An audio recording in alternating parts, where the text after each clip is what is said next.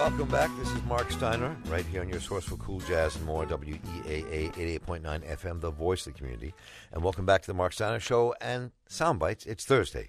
This is our weekly look at our food, our environment, our energy, and our future uh, here on the Mark Steiner Show. And um, we want to hear your thoughts, so please do call in and we talk about the, these issues affecting Baltimore City right now at 410 319 8888. You can tweet us at Mark Steiner, uh, shoot us an email at talkatsteinershow.org. We begin our program today talking with Mitch Jones, um, uh, a senior policy advocate at Food and Water Watch about the rise in water and sewer rates in Baltimore City that's caused such a controversy uh, at the Board of Estimates hearing, where citizens really stood up across the board um, saying we can't afford, especially poor people, to have our sewer rates, water rates right, raised.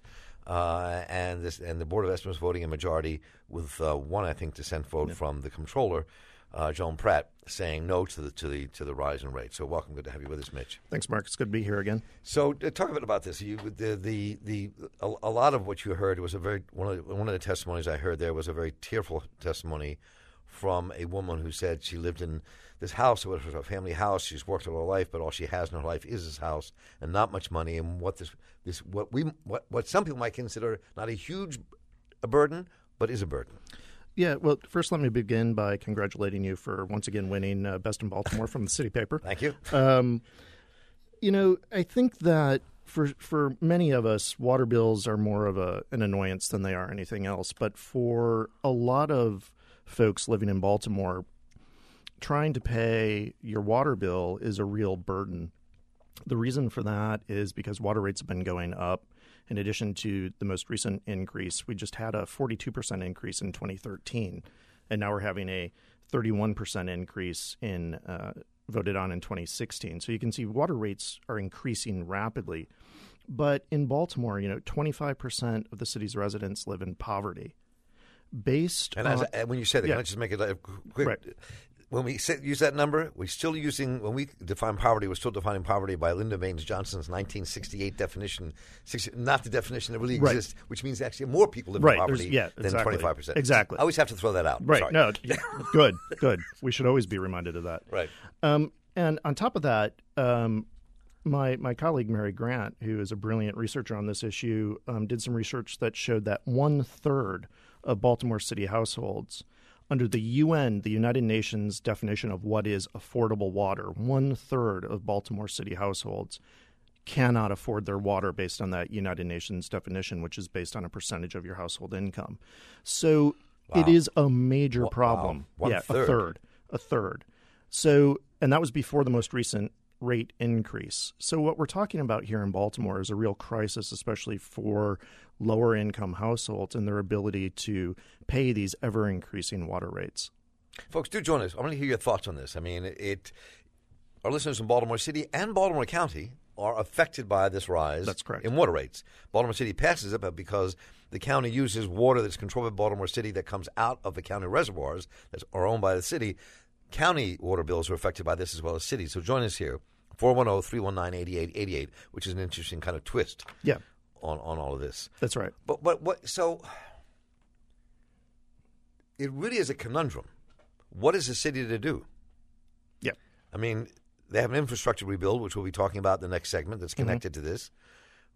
But the reality is, is that the, the, they don't have the money to do what they have to do. That's true. So this is a, a multi-layered issue, um, and it it really begins in a complete failure of Congress and successive uh, presidential administrations to act at the federal level to fund our water and wastewater infrastructure. Um, funding for water and wastewater infra- infrastructure actually peaked in 1977. So think about that for a second. That's almost 40 years ago. And it has declined on a per capita basis, the federal level of funding that flows out to the states and then to the cities and counties, counties. and municipalities mm-hmm. Has decreased on a per capita basis by 82% since 1977. But at the same time, obviously, we're seeing a a real need to replace not only the water mains but the sewer pipes to get rid of lead service lines as we've seen in Flint and elsewhere. And because the federal government has failed to provide that assistance, cities are being forced to look elsewhere. And that's why I think we're seeing these sorts of water rate increases. Now, I mean, one thing I would say about water rate increases is, is that, you know, we at Food and Water Watch don't actually have a knee jerk opposition to water rate increases because water infrastructure needs to be paid for. We have a solution at the federal level. It's a piece of legislation that was introduced by Congressman John Conyers of Detroit called the Water Act. And that bill would actually uh, eliminate an offshore tax loophole, raising anywhere between 60 and 100 million dollars a year for the federal government, and it would earmark, or sorry, billion dollars a year. It would earmark A billion. billion, Billion. billion. That's a, yeah, That's a, that's a big difference. Big That's a big difference. Now that makes sense. Yeah, 100 all million right. I understand, but Yeah, right, so right. so it would raise 100 billion roughly a year. Really? And 35 billion of that that just shows you how much the corporations are getting away without paying every year. 35 billion of that would be earmarked for our water and wastewater system, which is the minimum that the EPA tells us we need to be spending every year. Uh, Mr. Conyers introduced that bill earlier this year. Um, it's been gaining um, uh, co-sponsors. I'm, uh, you know, I would love to be able to say that Baltimore City's uh, members of Congress have signed on to the legislation. They have Haven't? not. They have not. They have not. They've been asked to. None Um, of them? no, Not Cummings, not Sarbanes, not. no, not yet.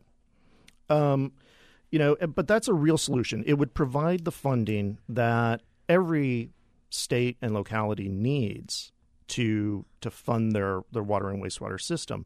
But in the meantime, cities obviously are, as you said, they're in a conundrum. They need to fund their water infrastructure, uh, not only upkeep and repairs, but upgrades. The problem is that with the rate increase here in Baltimore, what we're seeing is that it's going to impact lower income users, households, more than it's going to probably impact higher income. And that's because of the way that the way the the increase has been structured, so that although it's a uh, 9.4% annual increase between now and 2018 and a total of 31%, right? That's the, the kind of headline number. If you're a household that uses half as much as the average household water per year, you're going to see your water service bill go up 55%. If oh, okay, Okay, so if you're a low water user, right. right? Say you live in an apartment, you don't have a lawn, you don't have a car to wash, whatever. You're you're you know senior citizen, you don't use as much water. You're going to see a 55% increase between now and July of 2018 in your water bill.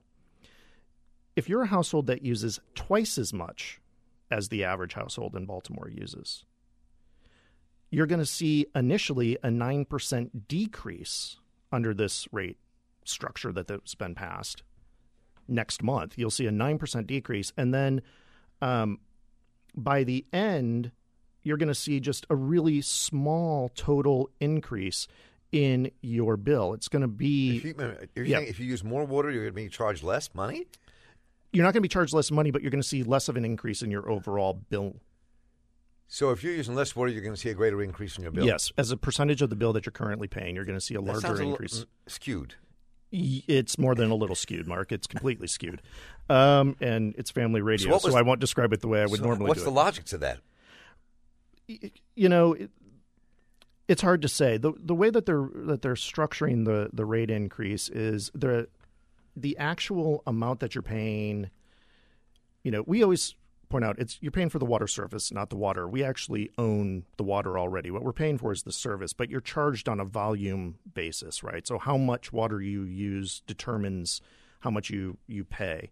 That's both for water and for sewer. What we're going to see is that the the volumetric rate, that's what that's called, the volumetric rate for water is actually going to decrease for drinking water. All right. And because we're chain we currently have a, a rate structure where the more water you use, your rate goes down. Okay. So if you're a high volume water user, the way it's going to work out is you're going to see your water bill dip and then come back up. Whereas if you're a low vo- water volume user, you're just going to see an increase. The reason for that is because the sewer rate is going up. So the, the per volume that you're paying for flushing your toilet, essentially, is going to go up. And at the same point in time, the city is instituting some new fees And those obviously are going to hit everybody equally. So if you use less water, a larger percentage of your bill is made up of the fixed fees than is made up of the actual usage of the of the service, right? The running your Right, faucet, right, flushing right. your toilet. So it it is going to adversely affect or impact your bill in such a way that you're going to be paying more. And I'll just say one last thing about this, which is that if you're you know there there is an income uh, there is a discount for low income senior citizens that discount isn't going to apply to the fixed fees so there will be some low income senior citizens in the city and the county who will actually potentially see their bills double by July of 2018 And if you're on a fixed income, let's say Social Security, Yep. and that's what you're living on, mm-hmm. which could be thousand dollars a month, maybe less, if you're mm-hmm. lucky, more. Mm-hmm. And so you take another two hundred dollars out. That's huge. Yes Uh, That's a huge bite out of somebody's ability to live. right So let me. I want to hear the solution part again to this, and go back to the federal end. But let me go to the phones first at 410-319-8888. James, you're on the air. Welcome. How you doing, Mark? How you been? Very well. Welcome. Good to have you with us. Um, Mark, I'm a homeowner in the city. I've been owning my home for probably about 33 years, and the and the water rate has been constantly going up. I would say basically since since the 1990s, maybe about 10, 15 years. It seems like because of the uh, citizenship being low and people leaving out the city and all these vacant houses, so you have to pass the uh, cost on to the people that own the houses.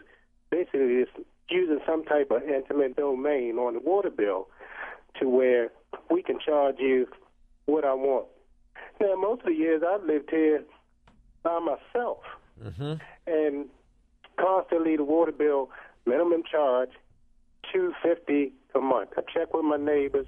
Everybody's paying the same thing on one side of the street, and then on the other side of the street, they pay a different bill. Like I'm paying one twenty, two twenty five. Across the street is paying one twenty five.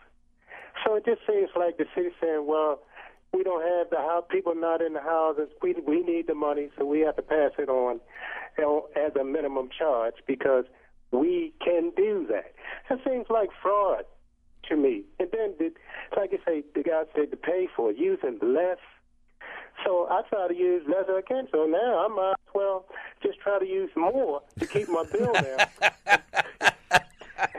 and then that's the only way I can see. I can use, use more. Right. Listen, I'm I would take the hose and wash wash the car for about an hour to, to, to try to get the bill down.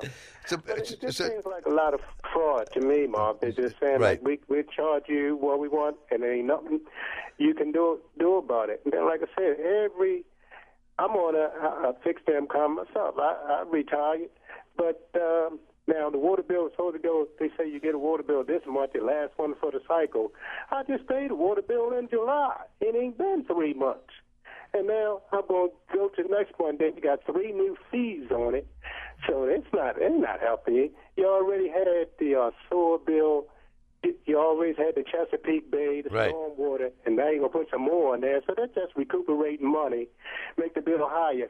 Especially So- if I was paying two twenty five for three months, then I'm going to be paying probably three hundred for three months instead of two twenty five. It's all a game to them. It, it, it is. It does feel like it's a game to them, James. And I'm glad you kind of ran it down the way you did and really delineated the entire story because I think you you, you hit the nail on the head, Mitch.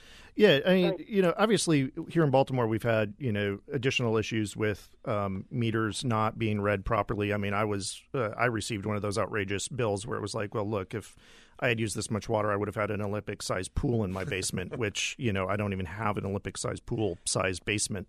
they call that a minimum charge. I mean, they Well- saying that you ain't got to use this much. This is what we charge. So Thank you, James. Appreciate it. Really do. so you know, a, obviously, you know, there have been additional problems with the Baltimore uh, water metering, which you know we've all been given these new meters, which is supposed to fix the problem. One of the things they are doing is eliminating that minimum usage uh, charge.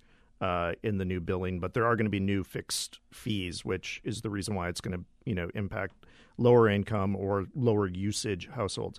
You asked briefly earlier about about the solution. So there are two. I want to you know, obviously the federal, the Water Act, uh, John Conyers bill at the federal level is hugely important because it would provide the federal assistance localities need. But in the meantime, you know what we need here in Baltimore and what we at Food and Water Watch have been calling for is an income-based water service billing uh, program, which would limit the percentage of income that lower income households would have to pay for their water service to keep it in line with this idea that the United Nations has put out that you know there is a certain amount of your monthly income or your annual income which above which if you have to pay water is no longer affordable and so we've been working to um, to introduce an idea for an income-based water service billing plan.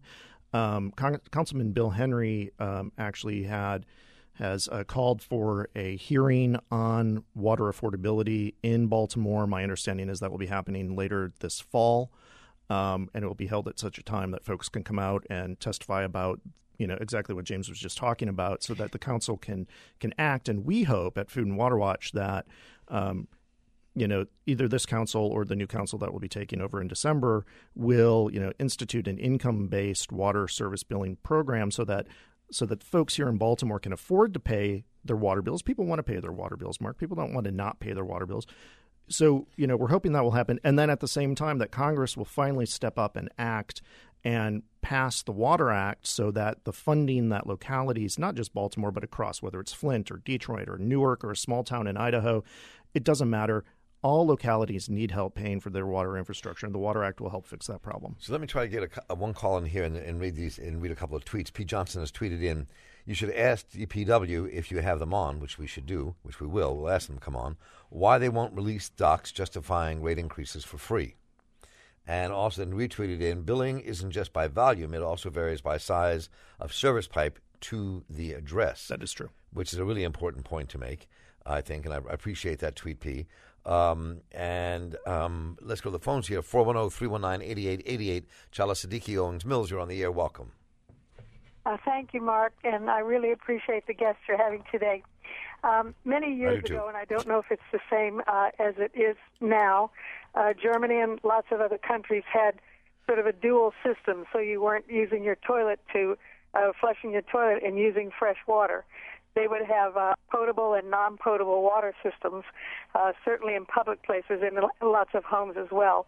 I I don't see that as feasible anytime soon in this country, but would that help the problem at all? That's an interesting question. Um, you know, I think in the short term there would be as you say it's not feasible in the short term because you would have to essentially create some new infrastructure to make that work. Um, you know, Baltimore's existing water infrastructure, and this is true across the country, um, is set up to utilize the drinking water in the sewerage or the, the clean water system. And I think, you know, it would require vast uh, amount of investment. Now, that doesn't mean that down, you know, down the road it couldn't be done, but it, you know, in the me, we had, I believe it was 800 water main breaks in Baltimore last year. Right. And I know you're going to talk about sewer overflows in the next segment, but you know, I think for now the investment needs to be focused on on fixing those problems, upgrading the system, and while having that dual system could be a good for environmental reasons as well, um, you know, the investments now are dealing with the backlog and building out the the additional infrastructure you would need for that is something that you know is not going to be as as the caller said feasible in the short term but is probably you know something that would be worth looking at as a long term uh, change to the way especially when you're building out new systems So, I mean, what we'll try to do here and uh, is in, in in the coming weeks to bring on DPW and city officials along with Mitch and some other community people to have this conversation. Maybe Mitch and Kim, Kim Trueheart to have this conversation on air uh, to, uh, to to to really flesh this out and, and see if we can help the city come up with a better system than they have, and also maybe talk to our congressmen and figure out why they're not backing, or if they plan to back, I should say. Yeah, that's right. If they plan to back Conyers' bill. Uh, Ms. Jones, Senior Policy Advocate for Food and Water Watch. Uh, great having have you in the studio once again. Thank you so much, my friend. thank you mark We're going to take a very short break. And after this break, we look at the other aspect of this, which is the Baltimore sewage infrastructure and how Blue Water Baltimore is going to be part of that and how this all fits together because it does. Stay with us.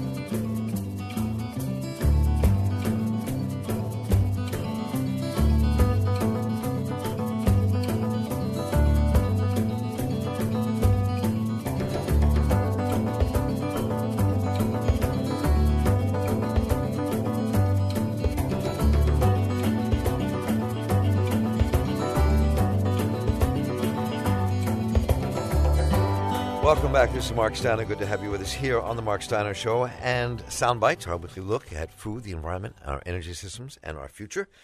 And uh, we continue this discussion because what we're about to talk about now with the infrastructure of Baltimore is directly connected to our connected to our water. Uh, no pun intended. You cannot pun intended. You cannot disconnect it. Uh, and what's interesting is that Blue Water Baltimore, one of our leading advocacy groups in the city around this issue, has now forced the issue in federal court uh, that they will be part of seeing that the plan to redo our infrastructure was implemented. Rebuilding infrastructure, Baltimore was supposed to be done to tw- by 2015. It was not. It's now been pushed off.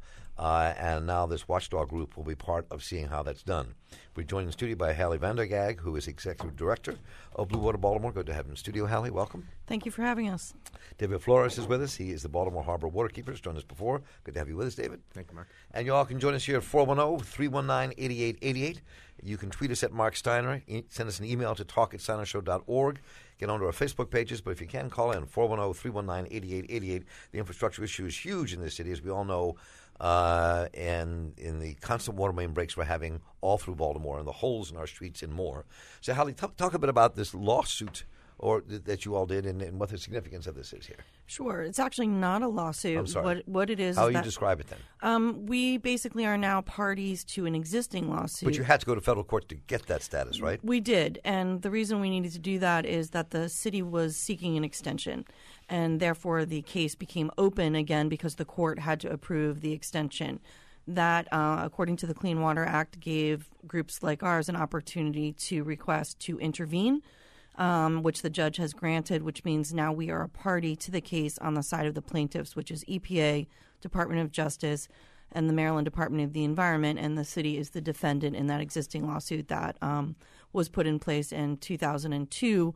Um, and many, many cities are under water consent decrees because um, it was clear that uh, there was far too much sewage in the streams, um, and the federal government forced that issue in many cities, particularly in the East Coast.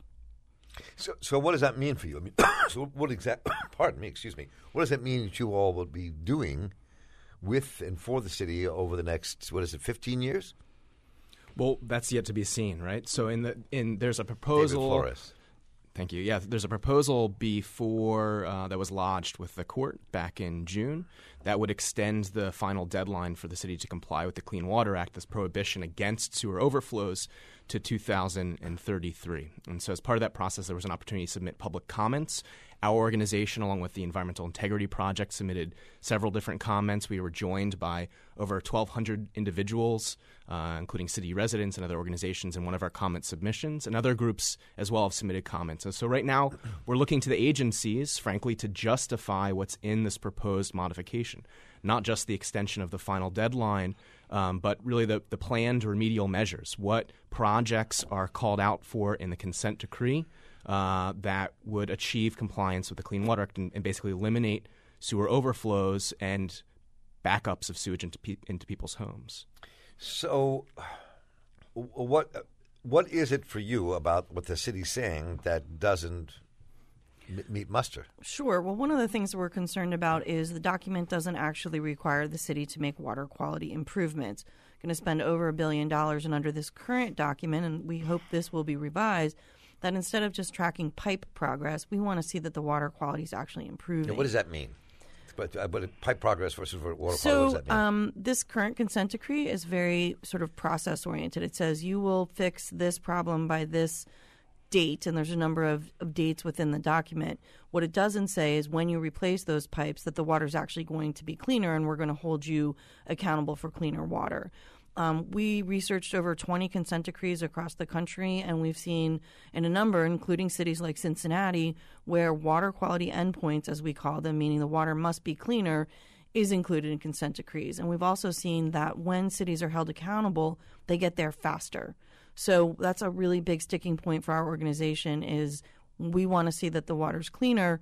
And we also, to David's point, one of the things that's really come to light is over 5,000 people in Baltimore impacted by volumes of sewage in their basements. And it's not just the streams. When we have 5,000 people, 5,000 homes. 5,000 homes. I'm, yeah, I'm sorry. right.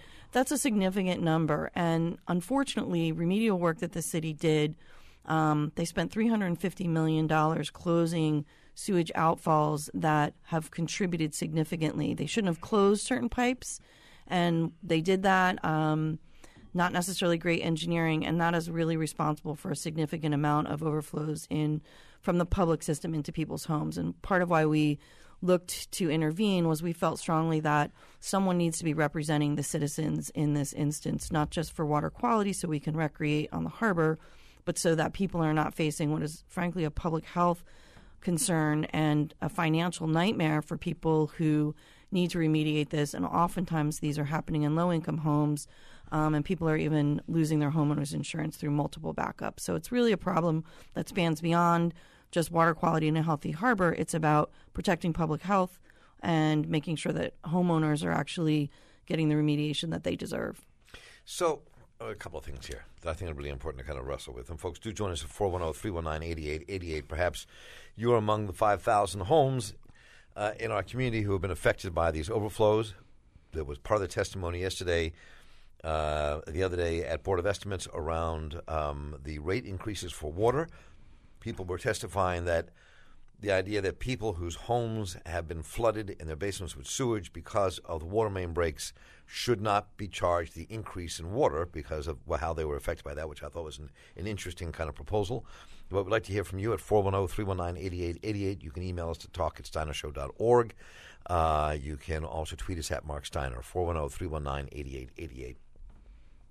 But when, when we say, when you say that the that not great engineering, I think was what you said, so, so how does that play itself out, and, and who's responsible for that, and how do you how do you just change that part of the process? That mean you have to bring in outside consulting engineers? Do you have to hire new engineers? I mean, how do we know it was bad engineering, and what does that mean?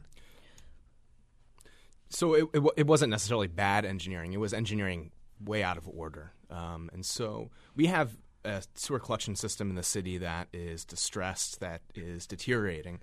And a lot of the work up front that needed to be completed, cleaning sewer lines, fixing failing lines, um, still remains undone. Uh, what the regulators had the city do under this 2002 consent decree, which is still under effect, is to f- first close off relief pipes that would discharge overflow into our waterways as the initial step. And that really came too early in the process. The work of fixing the pipes and expanding capacity should have come before closing those sewer pipes. Um, and so what they did is they closed those sewer pipes without addressing this hydraulic capacity issue in the system. And so the sewage just overflows further upstream. And from what we understand from the city and what they've communicated to us is that as a result, that sewage is sometimes entering into people's homes.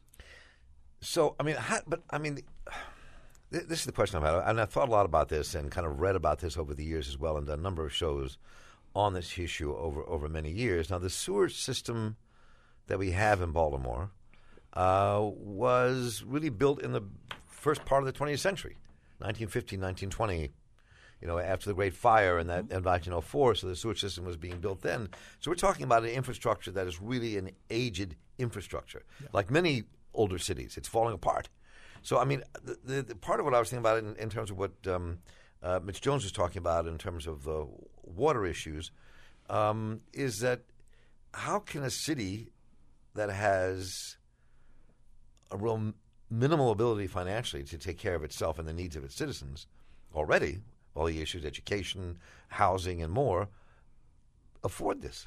I mean, sure. That, I mean, that's that, that that isn't that part of the issue. Absolutely, and it's a daunting task. I mean, there is a huge amount of infrastructure work that needs to be done, um, and relative to rate increases, we we definitely recognize the cost here.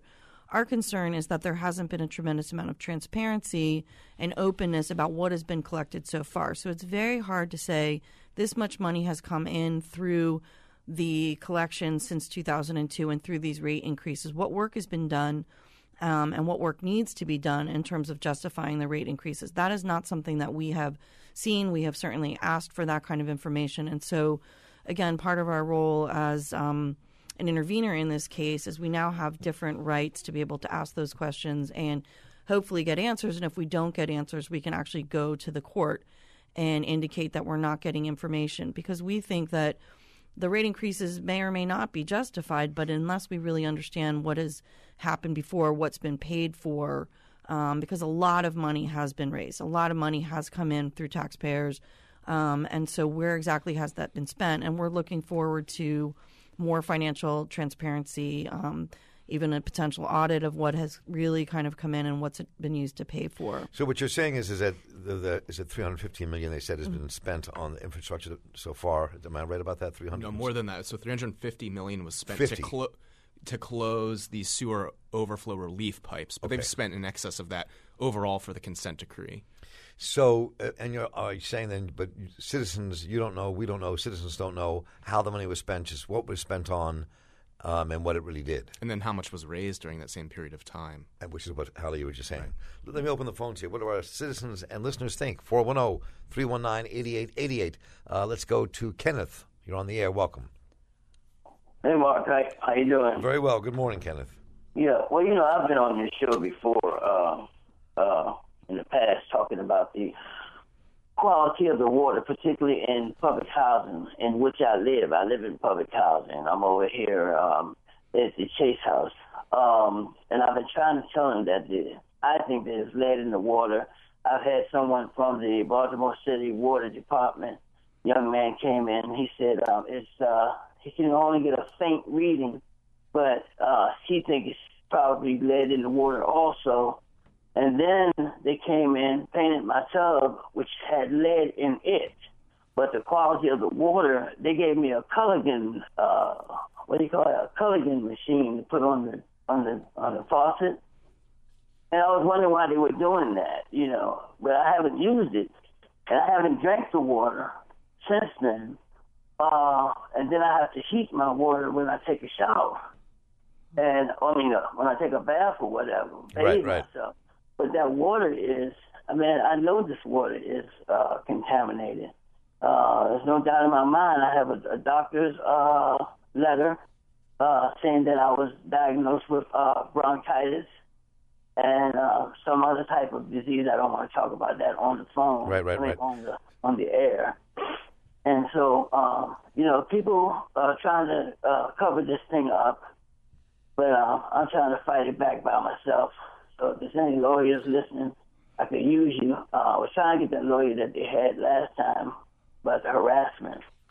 Uh, but anyway, I just wanted to let you know. I appreciate that, Kenneth. I mean, what, what, what, how would you comment to Kenneth about what he just said?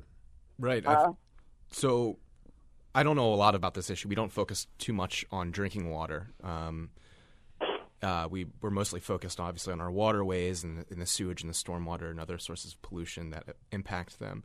From what I understand, is that uh, the drinking water, as it's conveyed from from drinking water lines, publicly owned lines in the street to homes to apartments, that segment is a source of potential lead pollution to to drink uh, to, for folks who are drinking city water. Uh, that hasn't been well well monitored, and it's not necessarily the city's responsibility to monitor that, but it's something that hasn't been uh, studied comprehensively or extensively throughout the city. And so, um, absolutely, I think if, if folks are concerned about lead in their drinking water, they should um, try to find resources, or if they have the resources, to hire someone to test it for them. Let me go back to the phones at 410 319 8888. Angela Davis, you're on the air, line one. Hi, Angela, you're on the air. Welcome. Hi. Hi, Angela. Um, uh, I, you do. I'm so glad you have this show. Um, Thank you. when I'm not at home and I'm away working for a month, and I come back, my water bill will be the same as if I'm. There's people here, and uh, I've called. This has happened three times over the years, and I call and we fight, and then I have to call back, and then I talk to the next person up the food chain. Long story short, I always get my money back, but it's like, what I say to them, what do you mean nobody was in my house for two months? What? Why am I being Right. charged? You know this and that. Anyway, So- I want people to really look at their bills. Really look at your bill. And the other comment for that guy about, yeah, we're all getting lead poisoning. You should get one of those Brita water filters because even though the reservoirs are pure and clean, it's coming through our rusty pipes in the city. Thank you very much. Angela, Good thank you so much. Um, I, I- I mean, come back to the infrastructure question because we did talk a lot about that in the last segment, but they really are connected for people. Um, you know, uh, it's all about our water. Uh, Nico tweets in uh, DPW needs to be more proactive with our infrastructure when patching out roads. Fix the pipes when the roads are open. What about that?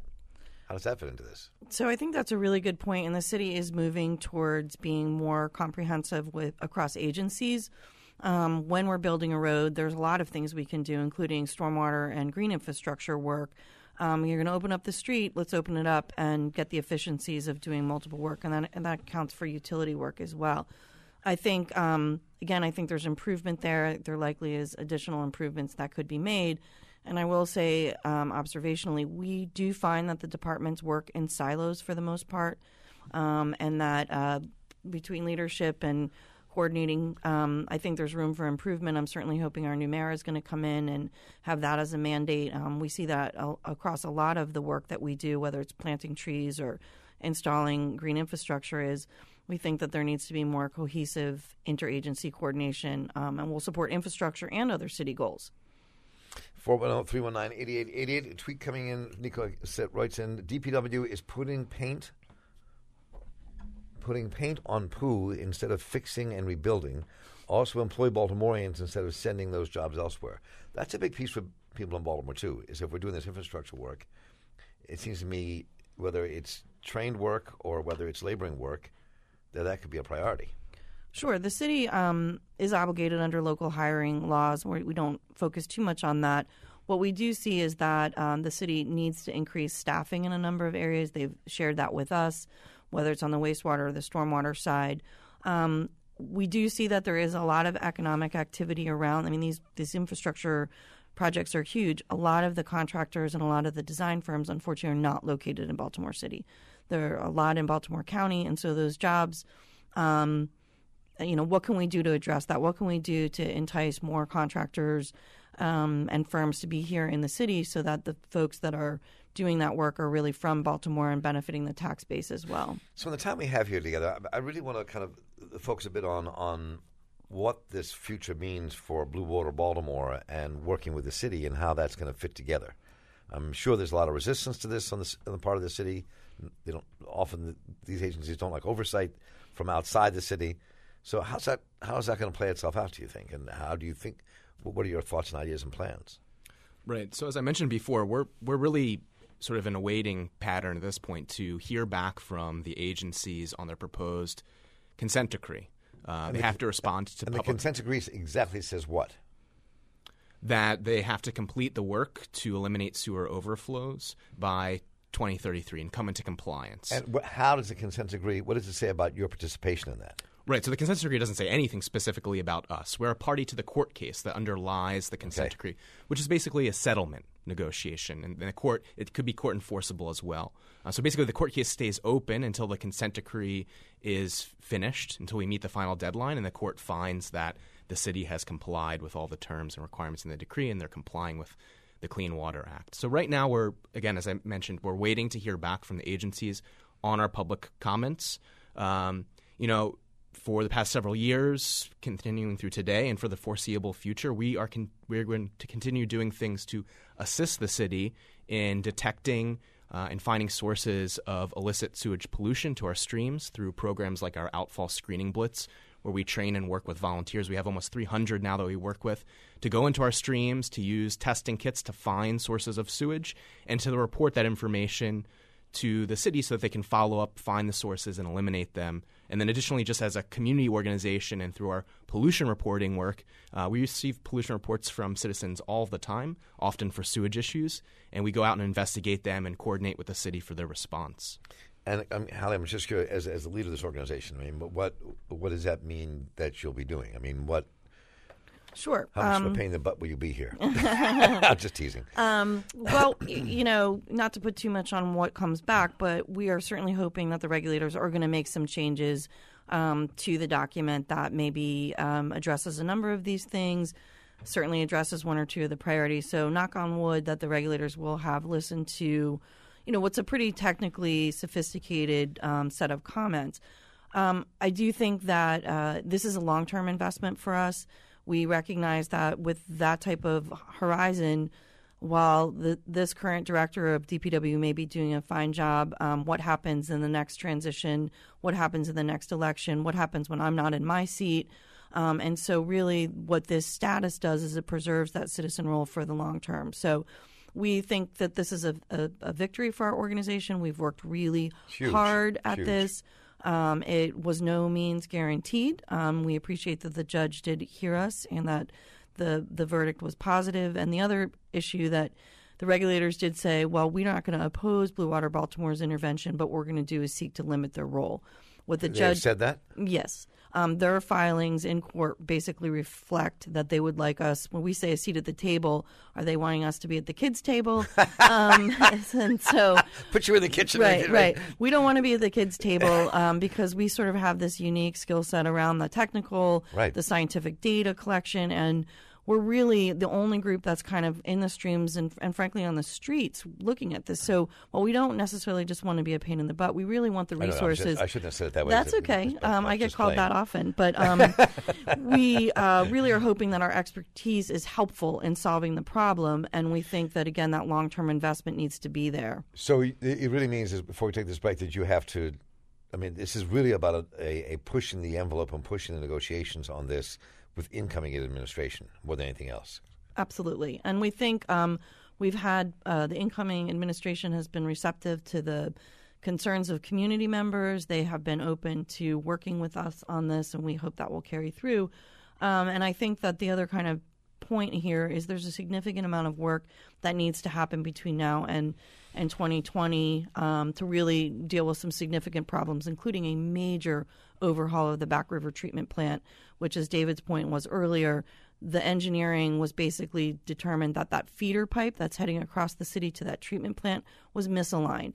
So we literally have a 10 mile sewage backup in any given time. And when we have high intensity storms, which we're having more and more because of climate change, that pipe system basically backs up, and that's why we see all the overflows. We're excited that the city is on track to complete that project by 2020, but we certainly want to be there to make sure that that happens. Well, as citizen watchdogs, I'm glad you are there, and we look forward to having these conversations a lot over the next few years to kind of just see where this is going, and you keeping us abreast of this and having this dialogue on the air and wherever else we can have it. Great. Well, thank you. We look forward to that. I really look forward. I really appreciate the work you all do. Hallie Van der Gaag is executive director of Blue Water Baltimore. David Flores is Baltimore Harbor Waterkeeper, uh, and the we'll be linking to the consent agreement and things on our websites, both the Soundbite website and the Steiner Show websites. you can uh, follow up on that and see what that's all about. And we will be following up on this. Hallie and David, thanks so much. Thank you. Thank you. We're going to take a short break. Bonnie Raindrop joins us to look at uh, this really interesting what happened in Baltimore County, I mean Annapolis County, Annapolis City, to protect honeybees and other pollinators. Stay with us.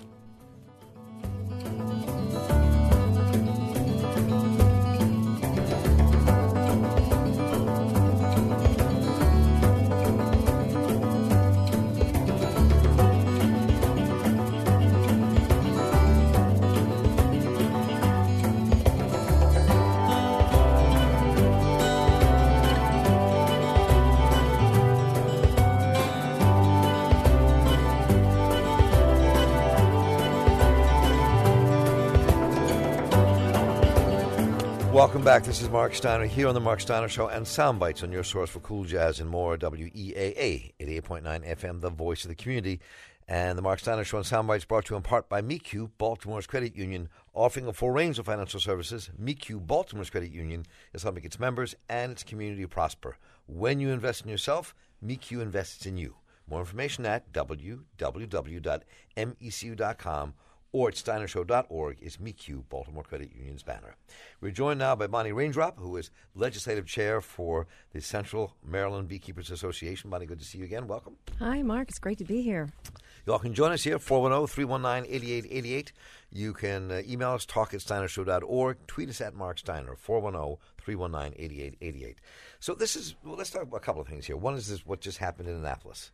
Yes. Uh, and, and it was uh, pretty interesting that they chose to kind of regulate um, uh, the, the the sprays you can use. So talk a bit about what happened. Well, um, this year in, in April, uh, the Maryland legislature passed a first in the country bill to limit uh, insecticide sprays and products that had neonicotinoids in them. Neonics is sort of the short term for it. But these are a neurotoxin, they're a systemic pesticide. They're different than other pesticides, and they are tied to our massive bee deaths that we've been experiencing around the world. So our legislature took a great step forward. Unfortunately, this doesn't go into effect though till January 2018. So bees in Maryland are still under quite a huge amount of assault. So, and what happened in Annapolis? Well, in Annapolis, um, they passed a really wonderful um, resolution. Anne Arundel County, Annapolis, and Highland Beach decided that they would resolve to reduce or eliminate the use of harmful pesticides, including neonics to try to protect beehives. And they're also doing a public education outreach on the importance of honeybees and how citizens can help them. So we love seeing that and would like to see more local cities and uh, jurisdictions do the same thing. How does that play itself out, though? What does that really mean? What, what just happened there? What effect would it have, and what does it mean you can and cannot do? Well, when the state law goes into effect, there's about 300 products on shelves that we go into big box stores and the like and purchase with no idea that what we're buying to make our gardens beautiful is actually going to kill the bees and all the other beneficial insects. So it's this uh, latest initiative in the local government of Annapolis is taking it a step further to say they're going to start right away and put a plan into place that will help bees and reduce the amount of neonics that are coming into the system. And we still see that, you know, plants. Uh, and most of the plants that we buy, we have no way of knowing whether they have been pre treated with this terrible toxic chemical that kills bees. And uh, we were part of a, a, a, study in 2014, and it was completed again this year to see how many garden plants that people are buying are actually treated. We did see that the situation has improved across the country. In 2014, over 50% of the bee friendly plants had already been pre treated with this deadly chemical. And now we're looking at better numbers in the 20, I think 20 some percent. And that's because citizens have um, signed on massive campaigns targeting Lowe's and Home Depot and some of the other retailers to say, we don't want to buy this stuff and we want you to take it off the shelves. And it's, it's working.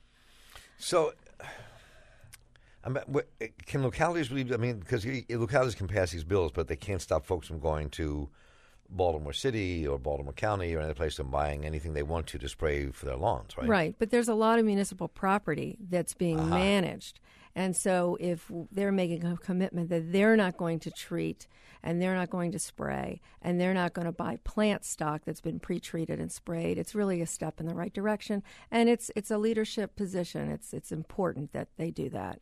So eh, let's take a step backwards again for a moment here because I think that we've covered this a lot over the years, but I don't want to assume that everybody understands exactly what it is we're talking about here um, and why this becomes so critical.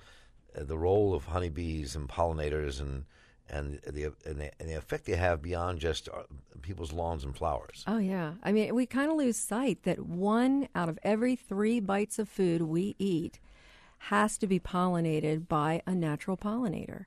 So it's all the fruits and vegetables. Um, it's it's even the grasses and the and the alfalfa and clover that our meat animals eat. Mm-hmm. So it's it's critically important. If we didn't have pollinators to pollinate our food, we would be relegated to a very, you know, just, you know, a few grains. That would be it.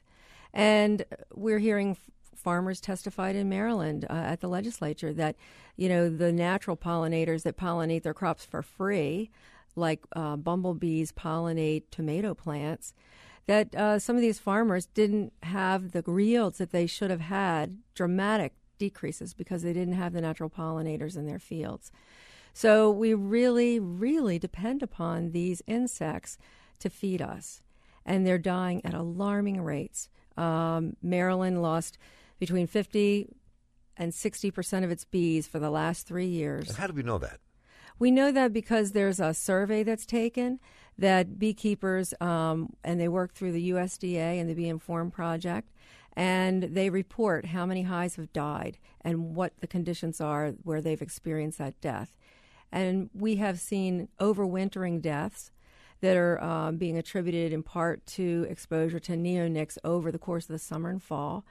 We're also seeing summer kills where the time of year when bees should be flourishing, they're dying. And we've had new reports, new studies coming out all the time that are showing that the wild pollinators that are doing this job for free are dying at the same rates of 50%. So we're really in a crisis right now, and it's going to affect the cost of our food, the availability of it. It's a food security issue that we're facing. That's I'm, I mean it's it's about, it's on so many levels here. I mean it's about the future of our planet, future of our Earth. It's about our children. It's about the food we eat, and it's Yes. also about the the, the the these small beings we're talking about called bees and pollinators. I mean, it's, you know what I'm saying? It's Yeah. it covers all of that. Yeah. I, so and I you know when you and when we think about this and I and, and the kind of stuff because people can look at this and go, oh, what are you talking about? It's just you're talking about bees and flowers when we have all these issues of poverty, but it's all really directly connected Yeah. together. especially issues of poverty, because food prices will increase.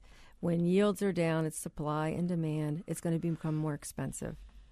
And that means that, you know, the people who can least afford to absorb that are going to have poorer and poorer quality of food, less choices.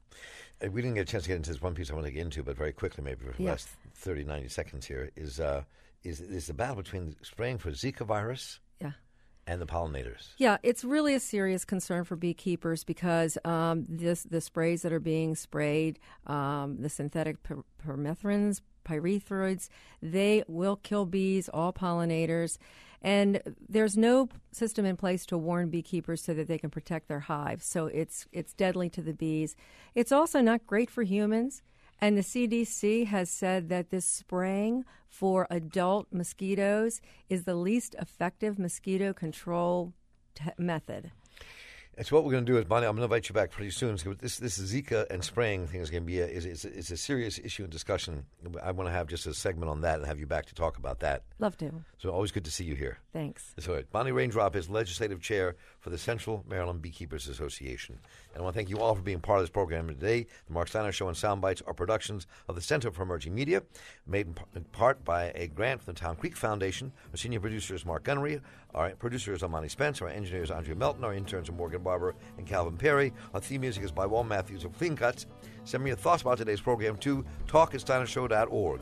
And uh, to podcast Mark Steiner Show, share it with your friends, visit us on the web at steinershow.org, or listen to us via your favorite podcasting app, and learn more at soundbitesradio.org. And for your source for cool jazz and more, WEAA 88.9 FM, the voice of the community, I'm Mark Steiner. Take care.